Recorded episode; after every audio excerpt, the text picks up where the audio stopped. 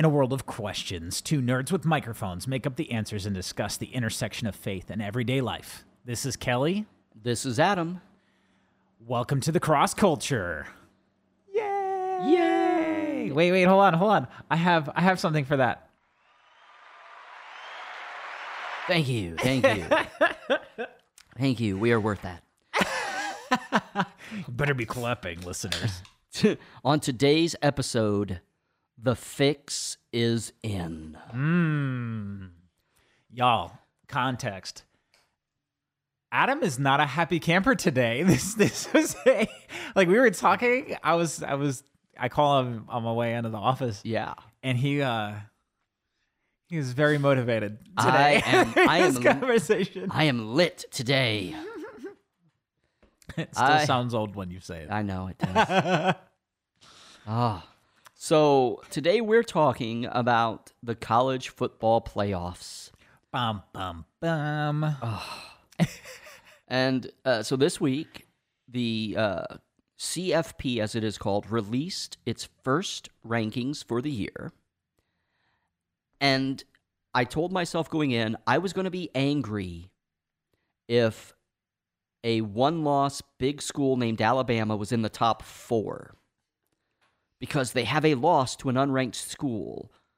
They don't have any serious quality wins.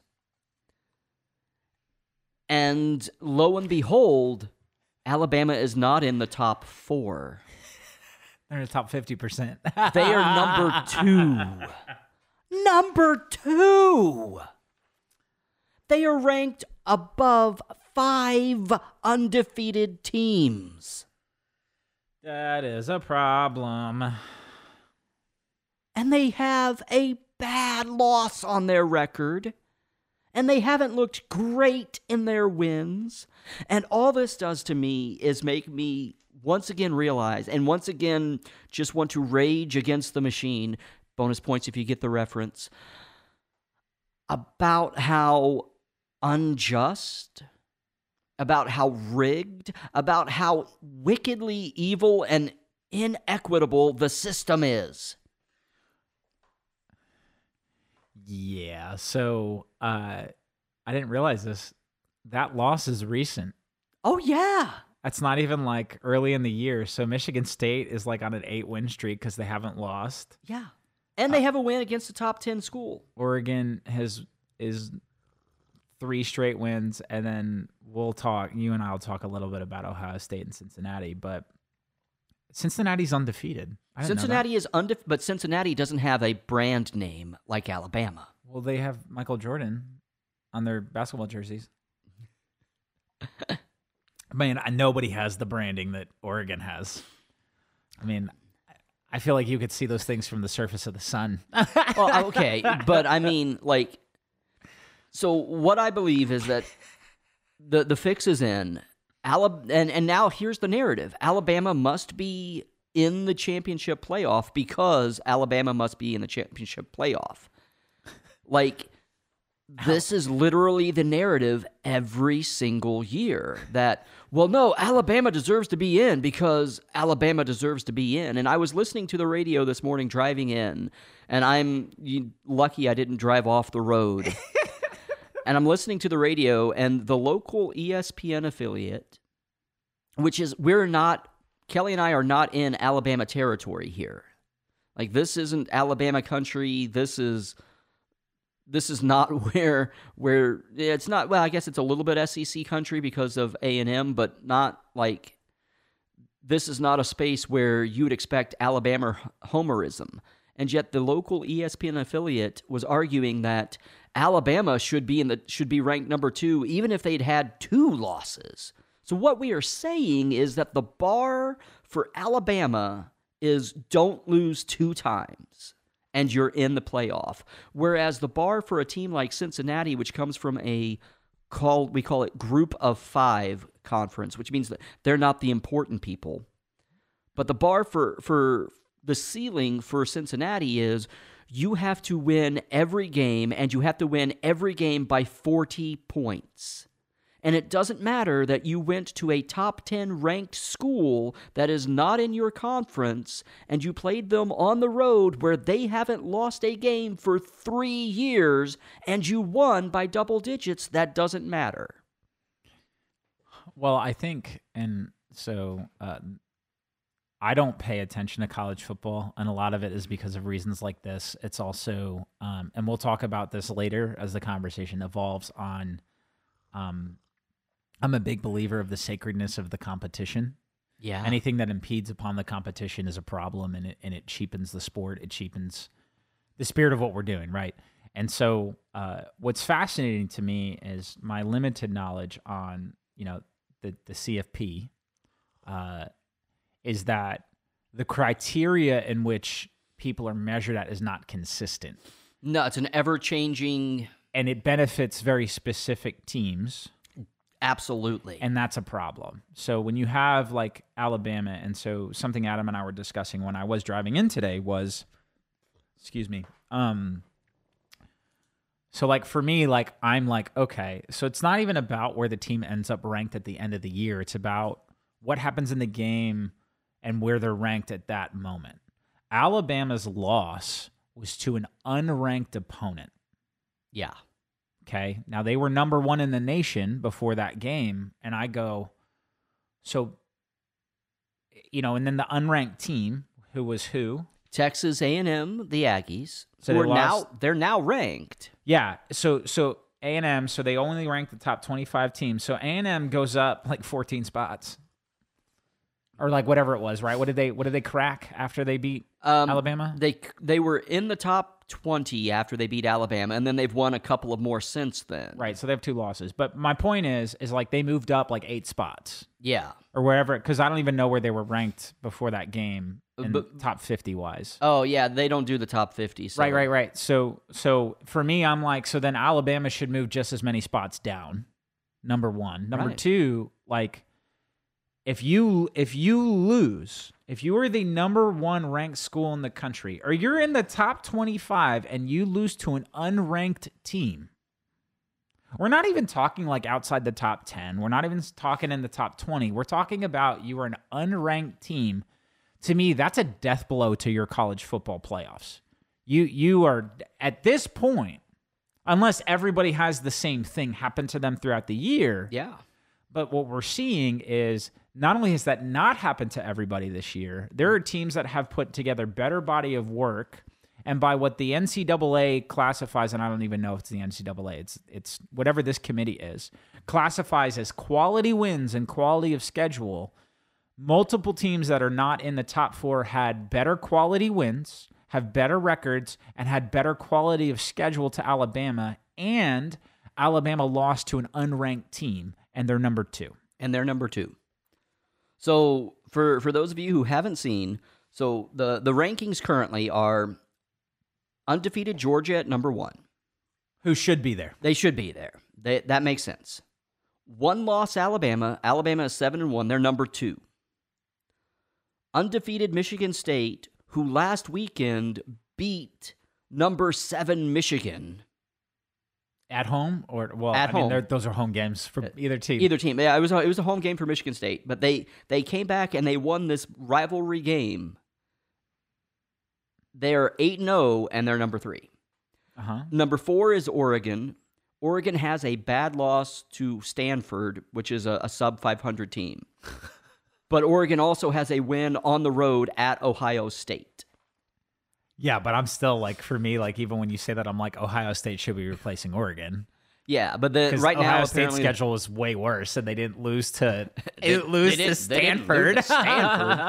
Andrew Luck's not at Stanford anymore. But Oregon beat Ohio State, so they can't like move up them. I'm like, but Oregon lost to Stanford, right? So number 5 is Ohio State, who has one loss at home to Oregon, and it looked ugly.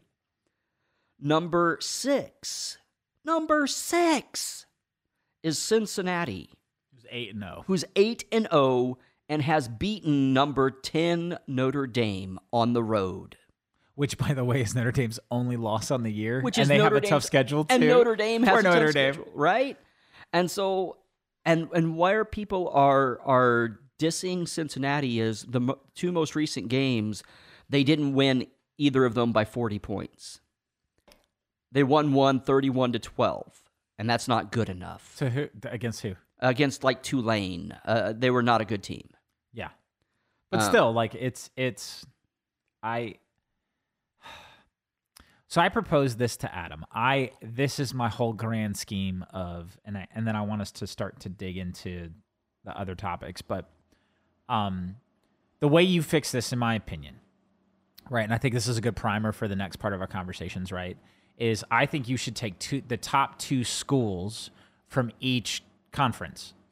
Okay, so that would give you 20. If you go from the Power Five and the Group of Five, that gives you 20. Yes. Because then you shorten the regular season, and what you do is because I said this to Adam on the way in, every professional sport does this. Playoffs, like your divisional games, your interdivision, your interconference games are the most important games. It doesn't mean that like you want to lose when you go somewhere else, but this means like who Alabama is playing in their conference, and we would both agree that like Alabama probably still ends up in the top two. But we're not having this conversation. Right. Right. And so then you also have other representation of other conferences because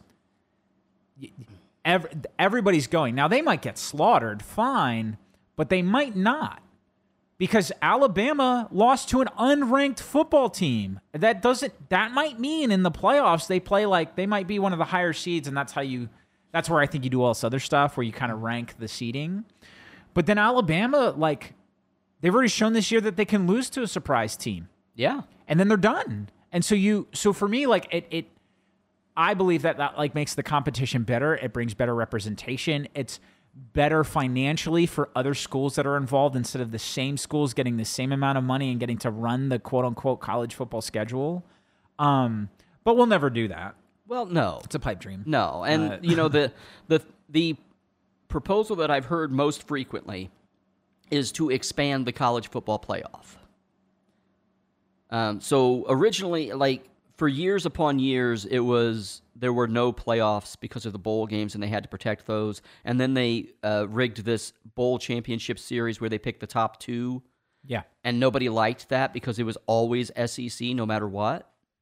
And then they said, well, we'll go to a college football playoff. And in case you're wondering, SEC schools have been in the 7 years that we've had the college football playoff, SEC schools have been there 8 times. And we're 7 years. And I think what you're saying, just to give context, like you're not mad that SEC schools are getting there. You're mad that how Alabama's getting there. Right. I'm not even like Alabama has won 3 of the last national championships in 7 years. They've been in the national championship game 5 times in the last 7 years. Uh-huh. I would say that with the exception of one time, they deserved every one of them. Like their talent, their perseverance, the way they were coached, they performed and earned that spot with the exception of 1 year. Yeah, but now you're also getting into like the machine that is college football, right? And I think so let's move to this. Hold on. Yeah, I forgot to jump in with the current proposal, because when they only selected 2 teams, the argument from the, we call them group of 5 schools, the non-important ones, was always, we can't do enough to get the computers to rank us in the top 2. So they said, well, we'll and they would, like the highest that they would rank those schools is like 3 or 4. Mm-hmm. So then they expanded it to a college football playoff of 4 teams. Right. And now the highest that they are ranking the group of 5 schools is Cincinnati at 6. This is the highest that they've ever ranked a non-Power 5 school. So the current proposal is, well, all right, then let's go to 8 schools. But here's what's going to happen. They're just going to keep moving the goalposts. Yeah. Well, and that's your frustration. And again, my limited frustration, because this is the thing that turns me off from college football. And I also didn't go to like a college that had like a crazy football team, right? Okay. Like, so I'm not invested. But it is that thing of, It's not even, they're not even just moving the goalposts. They're blatantly not following the criteria that they've proposed. Yeah. Like it's not even like, this isn't a, well, things are up for interpretation. No, they have formulas and things in place where if they judged Alabama's this year, forget the last couple of years. If they looked at Alabama's year this year via this criteria, they would not be number two. No, they would not. And so and then you get into the sinister nature of scheduling and who they played and when they played them and how they were ranked when they played them and all these other things where we can put on all the tinfoil hats. But I want us to move into this next point. So sure. The reality of unfairness. You have to explain this first note you put on here because obviously this is obvious. In case, dear listener, in case this has never been told to you, the world is not fair. Mm-hmm. I'm not, while I am jumping up and down figuratively because I'm still seated about how unfair it is that Cincinnati is at number 6 and Alabama is at number 2. I realize this is an unfair world, and there is no reason to expect that it should be fair, that Cincinnati should get its fair chance. That's not the world we live in.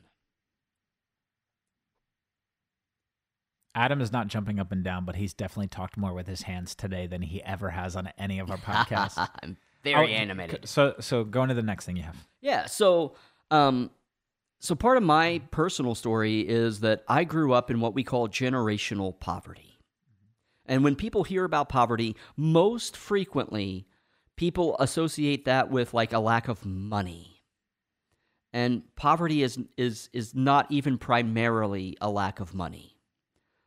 As a matter of fact, for people who exist in generations of poverty, money is completely useless and meaningless. It absolutely is the most worthless thing in our world. So the primary lack in generational poverty is a lack of hope because of the perception and validated perception that no matter what happens, no matter how hard you try, no matter what you do, the system is always going to work against you, and you can never get out of what you're stuck in. Mm. So the analogy that I most often use to help people understand what I'm talking about with generational poverty is, imagine you're in school, and you're trying your best, you're studying, you're reading, you're doing the homework, and you come in one day and the teacher says, we're going to have a pop quiz today. And this pop quiz is going to determine whether or not you pass or fail the class. Just this pop quiz. And to make sure that the pop quiz is fair, everybody gets a different test. But don't worry, on this pop quiz, you only have to get 9 correct answers. That's it. Get 9 correct answers and you have passed this pop quiz. And the teacher slides you your test and it's face down, and you're thinking to yourself, okay, I can do this. Well, crap. I've been studying. I've been working. Yeah. I'm ready for this moment. Mm-hmm. And then you flip over your test and there are 8 questions. On a different class. Yeah. And it doesn't matter if you get all 8 questions correct, because that wasn't the bar. The bar was 9 correct answers. Mm-hmm. And so this is why people in generational poverty are often, the inheritance is anger and helplessness. This is why you see such vandalism of own property, because there's such an anger that everything about the system was rigged against you, and then people are telling you that you are worthless because you couldn't succeed in a system that was unwinnable. Mm. I resonate with teams like Cincinnati, and a couple of years ago, I said the one exception that Alabama did not deserve their championship The one exception was a year that everybody that made the college football playoff had one loss, but there was an undefeated group of five school that wasn't invited into the college football playoff. The SEC got two schools in. Alabama didn't even play for their conference championship, and they were allowed in. And so this undefeated University of Central Florida went on and beat the team that beat Alabama. Uh-huh. That UCF, right? UCF declared themselves national champions because they were the only undefeated team. So I understand the anger and the frustration because it didn't matter that they did everything they were supposed to do, and they ended the year perfect. Didn't matter because the system was set up so that they're going to lose, and that's the only outcome. And that's what people in generational poverty struggle with is you are going to lose. That's the only outcome.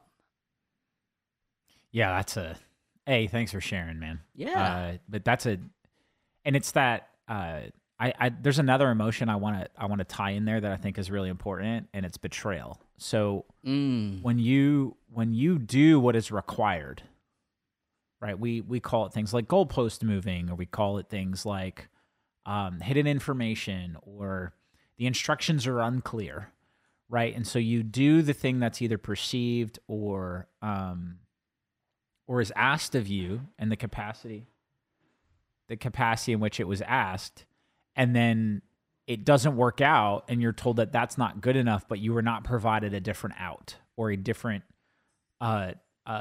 opportunity or whatever you want to call it, right? And so for me, like where we do this spiritually, right, as we transition this into the kind of spiritual part of the conversation, I think that's one of the things that's so difficult about that is you what is your alternative? What's your recourse?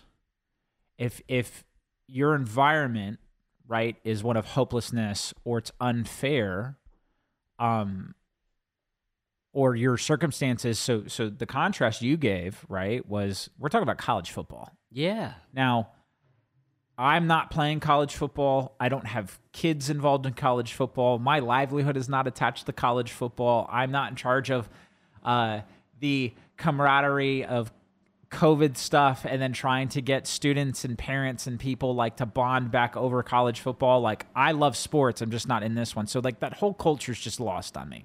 Yeah. Fine. So like, I have no attachment to this, but to what you're saying, right? Like if you've got a school like Cincinnati, and we're saying, well, it's just college football. It's really not that big a deal. But the emotional consequence of that is a big deal. It's huge. And it is a representation of deeper, darker, more sinister things. Hence let me tell you about my life growing up in generational poverty.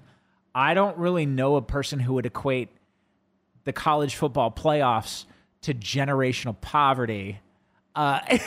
Unless there was something deeper that we're trying to discuss. Exactly. Yeah, and I mean, you know, what we want to advocate for is equity. And Kelly, would you kind of take us through what is your understanding of equity? So here I'm going to give you what I perceive as the equitable. What's equity in?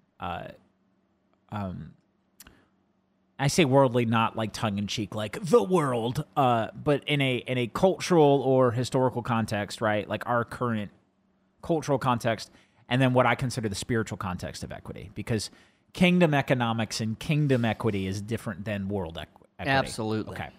So what I think equity is, or the best way to define it culturally, is it's not equal outcome, it's equal opportunity. Right. That's how we would. And so one of the things we're currently dealing with in our culture is we have conversations around equality, and I'm not like, I don't want to go down that road. So I don't want you mad at me when I say like, it's not that I don't believe in that, but I think the place to start is with equity, because I think the direct consequence of appropriate equity with people then turns into more equality. It turns into like the snowball rolls into like, if you have equal opportunity and equal resource and equal infrastructure, that's right, then at some point the direct consequence of that over time is more equality. It's better wages. It's crawling out of generational poverty. It's better education. It's all these other things, right? We don't do that. No, not at all. Our I mean, I'll step in it today. So our political institutions, our economic institutions, our educational and healthcare institutions, our cultural institutions are founded upon this idea of we don't do this and we will refuse to do it. Kingdom equity. When he says kingdom, he's meaning kingdom of God, like kingdom of God. So here's the spiritual what Orthodox context. Christianity claims. And here, and I'm going to go off on a little bit of a side note here of what when I was talking to Adam about this, what's bothering Adam about this is it's Adam's spiritual awakening, right? Like Christianity, like God in you, like you're understanding your worldview. What's irking you about the college football playoffs has nothing to do with college football. Or it might have some to do. Very little. But it's hitting that part of you that's like, this is unjust. Right. Right. And so, and listener, you can take that emotion, and we'll walk through this more, but you can apply it to so much of what you see and how to kind of rectify or hold those things in tension. So kingdom of God equity is directly tied to your identity in God. And so here's what's really interesting about equity and cultural or world standards of there's an investment that's made that needs to be made good, right? We have a consequence of that equity, right, is people coming out of poverty, these other things. We look for positive trends. Yes. Kingdom, in my opinion, kingdom equity is God goes, you're my kid. And so the inheritance and all the things are given at that moment, not because you have to then like, and the proof of that, right, we could talk about the proof of that is fruit. But at the moment of conversion, you are equal and have full equity in the household of God with all the other kids, whether you just got there, whether somebody else went before you, whether you have different gifts and graces than other people, you are immediately, in kingdom standards, full equity. Yes.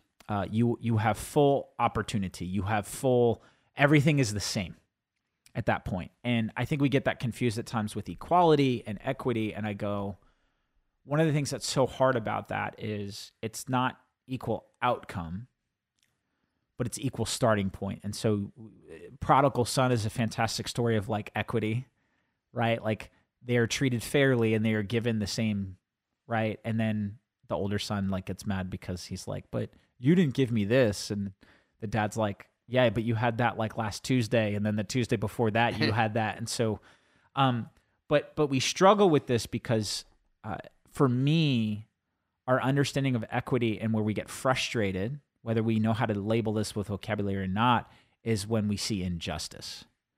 Because for me, equity and I'd argue equality are directly tied to our understanding and our perception of something being unjust. So here in the to loop it back to college football, we have a system in place that is almost blatantly like not fulfilling the standards that it has said it would fulfill. People are not being treated fairly, and it's creating this like bitter taste of, well, the competition is no longer like sacred. Like it's not that it's not even unfair. The system is now designed to keep you out of the reward and the benefit. So again, the equity of the kingdom of God is you are given full reward, full benefit, full opportunity at the moment of conversion. I think world equity functions a little bit more of like prove it and then you can have more or what. Sometimes, yeah. And to kind of circle it back to as another example of college football, so I'm going to point to not this season's CFP, but last year's. So last year, Cincinnati attained what was at that time the highest spot ever for a group of five school. Mm-hmm. They were number 7. They were number 7 despite being undefeated. They were behind an Iowa State team that lost at home by 17 points to an unranked group of 5 school. And so in 1 week, Cincinnati was behind, was number 7 behind Iowa State, that has 2 losses. The next week, Cincinnati doesn't play.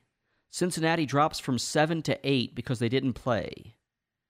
A team that was ahead of them, Florida, lost to a sub-500 team at home and moves down one spot, maintaining a spot above Cincinnati. And Iowa State moves up despite not playing, ahead of Cincinnati. So So this is what we're talking about when we're talking about the way that this isn't an equal opportunity. This isn't, this is, and what we see in these things is, I think what sparks the cry of injustice from people is we have this sense in which the world is not the way it was intended to be. So this is my wheelhouse. Adam knows this. This is the stuff that I don't lecture Adam on because he already knows it. But like when we have conversations in our personal lives or we're talking about spiritual things, like this is like my box, right? This is I scream from the rooftops about this. So as a Christian, and what you deal with, whether you are aware of this or not, what is unlocked in your person is your soul. Your soul is now communing with God at the moment of conversion. That's full equity, full opportunity, full status and inheritance in the family. So the thing you've inherited, one of the things is you are now keenly aware that the world is not right.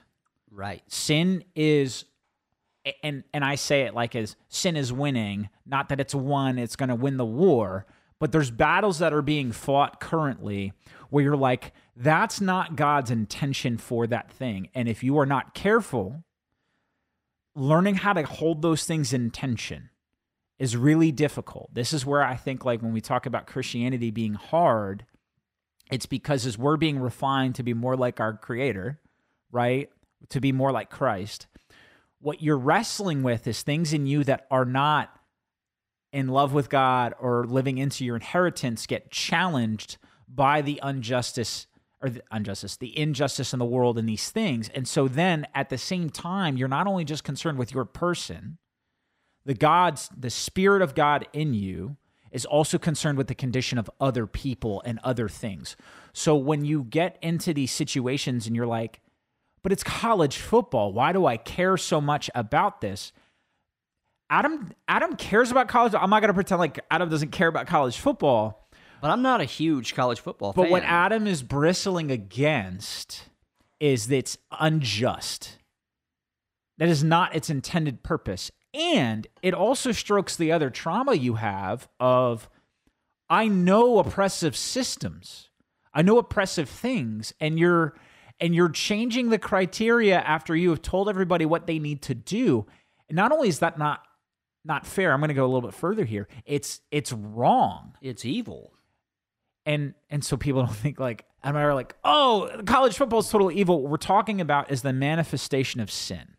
Yeah. Because what you're battling against, and people think, well, sin is just like you being a terrible person. And I go, no, sin is this oppressive thing.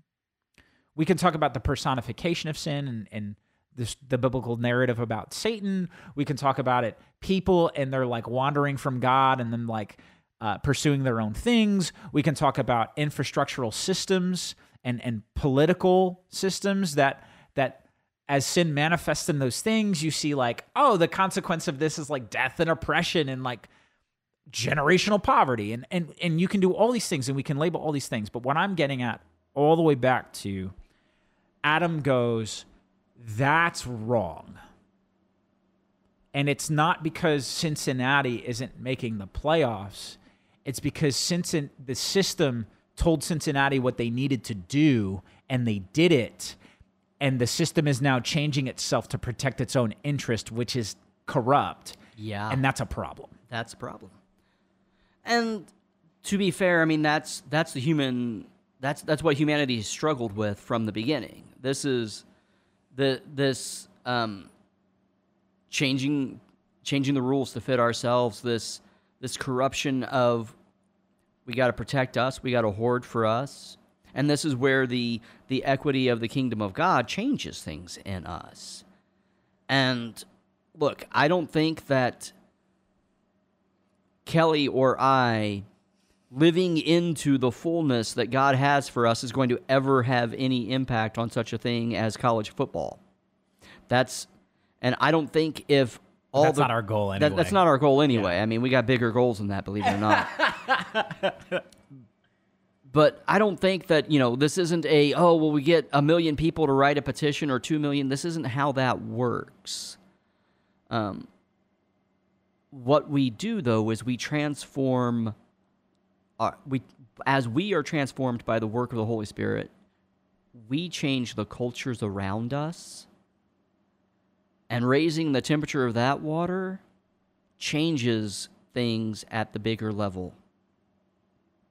Yeah, yeah. Here's the deal. We just Texas. Everyone knows where we live now. So in Texas, right? Voting was this week. That's true, right? So I vote.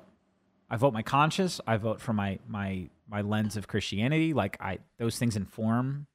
Like, my politics aren't Christianity, but my Christianity does absolutely inform my worldview. Yeah. Right? But, I don't leave the work of equity in the kingdom to political institutions, because political institutions are not kingdom institutions. Sorry, y'all, if that's offensive, but that's not how this works. God didn't redeem me and set me on a path of being an agent of peace, being a peacemaker, right? And loving people like Christ loved people, so that I would defer my power and my authority to other people and other things and institutions so they would do the work and I can just come to church on Sunday and then go home. That's not what this is. And now, as much as I want there to be equity in college football, I'll have a circle of influence where I can do those things. Now, that includes broadening my horizons and being more educated and learning things from people that aren't like me, don't look like me, don't sound like me, don't come from the same background I come from, right? But at the same time, one of the things that's so hard is that we live in a culture that, in my opinion, not to the extent of generational poverty, but I would argue, from a Christian perspective, lives in the same perspective. Mm. This is why flesh that out a little bit more. So, this last year, right? Everybody's screaming about how their rights are being impeded upon. Well, we're going to lose our right to worship. And I go, where? What are you talking about? We're victims. And I go, you might feel like a victim. I see what you're saying now. And maybe part of... because what you grew up in was different. You were a victim of an inheritance of something you inherited. What I'm talking about is, at the moment God redeems your soul and puts you on the path of repentance and sanctification, you are now a victor. You win. You are coming from a position in a place of power. Now, that doesn't mean you're not going to learn or that you're perfect. You're being made perfect onto perfection. But what I'm getting at is, you don't sit there and go, life isn't fair. Life doesn't happen to you. You happen to it.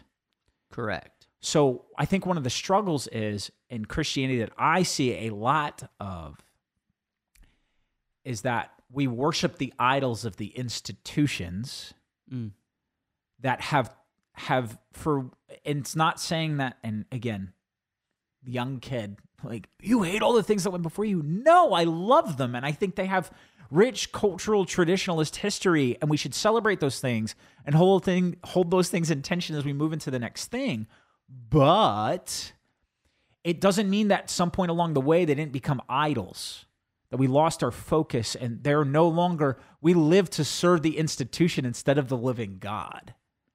So we've moved away from going, hey, how can we be agents of equitable change for people, and we're waiting for somebody else to do it. Ah, now there's the tie-in that because that was... Adam was staring at me. He's like, dude, where are you going? And yeah, then it clicked. I was like, this... We're rabbit trailing. We're rabbit trailing. What's the code word? What's the code word? Pineapple, pineapple. Pineapple, pineapple. But no, and I think that's absolutely, and that's, I think that's one of the hard things for people to learn. Mm-hmm. You know, if I'm going to maybe close with this as a biblical analogy, one of the things for a lot of people, if you've ever read the story of the Exodus, when God led the his people out of bondage and slavery, and literally immediately they fall back into patterns of sin and immediately reject the Lord who just rescued them. And everyone looks at that and they go, well, how could they possibly... Friends, what I want you to hear is there is a huge difference between having your shackles removed and being freed. So when we talk about equity and we talk about it from a kingdom perspective, the reality, the spiritual reality is that the moment you are awakened to Christ, the moment that you're all in, you have that status, but you still have to be taught. For a lot of us, like for me, it's still a process to learn how to live into that, because that's not what I have anything of a frame of reference for. And so I don't want you to get the impression that if you have been an actual victim, not merely a perceived victim, yes, that suddenly, you know, oh, well, no, the flip has been switched. You go on your happy merry way. No, it did you say the flip has been switched? The flip has been switched? The switch has been flipped? Yeah. I like that way. I think I like it better too. That way. Need that on a t-shirt. Buy our merch that we don't have. Buy our merch. As you send emails to do not email us at gmail.com. I love it. So, but what I think there is a learning that has to take place. There is a sense in which you have to live into and practice and train and understand that the world isn't anymore for you what it once was. Even when the world is still these systems that are unrighteous, unfair. To close with another college football analogy, the first time that I really ever paid attention to the fact that the fix was in with college football was when the little school beat the big school. And it was when Boise State beat Oklahoma in one of the major bowls with the Statue of Freaking Liberty play, in what I still consider to be the greatest play in college football history. And that was, you know, so there are moments when you can see and striving toward the light while you see it. Yeah, I to bring in another... Before I give my closing thought, that again, my boy LeBron is a fantastic way for me to talk about equality and equity. Never heard of him. So LeBron and I are not equal athletically, and we never will be. There's no amount of surgery I could have or training I could go through where I equate to the 6'9" robot. Like, no. It's just not. But could LeBron and I have started the same spot? Right? Could I have access to like coaching and figure out what my potential is in that environment? Does that guarantee that I'm an NBA all-time great? No, never gonna happen. I'm too fat for that. But I'm 5'5". But that's what I mean by equity is, and people who know Bron are like, but he started so terribly. Yes. But what I'm getting at is that's what I mean by equity. I'm not interested in being LeBron James because I will never be equal to him in that, but I can be treated fairly. That's the equity. Yes. Okay, so closing thought. I love that you touched on like people who've been really deeply hurt. The call that I'm making is not that you just go, oh, I'm fine. No, that's It's not even remotely close. In fact, it's the exact opposite. Is, you know, you now have equity to go to God with that pain and that hurt, and go to therapy and counseling and demand accountability and safe space so that you can process. That's part of kingdom equity. Like that's what God wants, right? But this is kind of my big beef with Christianity that I encounter so often is it reminds me a lot of what you experienced in generational poverty. Is the inheritance that Christians I meet get is one of victimhood. It's not power. It's not authority. It's not all these things have been given unto you. It's not Jesus talking to the disciples and saying, greater things than these you will do. It's this life is pain, and your pain dictates your response. We as Christians are called to and designed to function with a kingdom mindset. And that's hard because we are trying to participate in the kingdom that God is bringing here, but it's not fully realized yet. So you will struggle, you will suffer, there will be pain. And the Christian, in my opinion, that final thought that really pursues intimacy with God and Christ this way. We sing worship songs. God, break our hearts for what breaks yours. Y'all. You are so old. Y'all. When you become a part of the family, you will have anger in you. You will have an affinity for injustice, and it will bother you. God wants to use you as an agent of change. Your circle of influence is where you start. You and your own person with God is where you start. That's where you start. Your identity and your worth and value in that, and how you understand that. And then that overflows into your direct circle of influence. Focus there. Adam and I can't change college football, but I'll tell you right now, if I was working at Cincinnati, I'd be pastoring the students. Yeah. I'd be trying to give them care and be like, hey, I get it. And I'd be calling it unfair. Yeah. But I wouldn't be giving them the out to not play their guts out when they played. Well, it's unfair, so why would we play? Because you're better than that. You're worth more than that. The equity that God has given you and the identity and the worth and the value that you have means that you're better than rolling over and dying. Right. I'm Adam. This is Kelly. And remember, burn it down.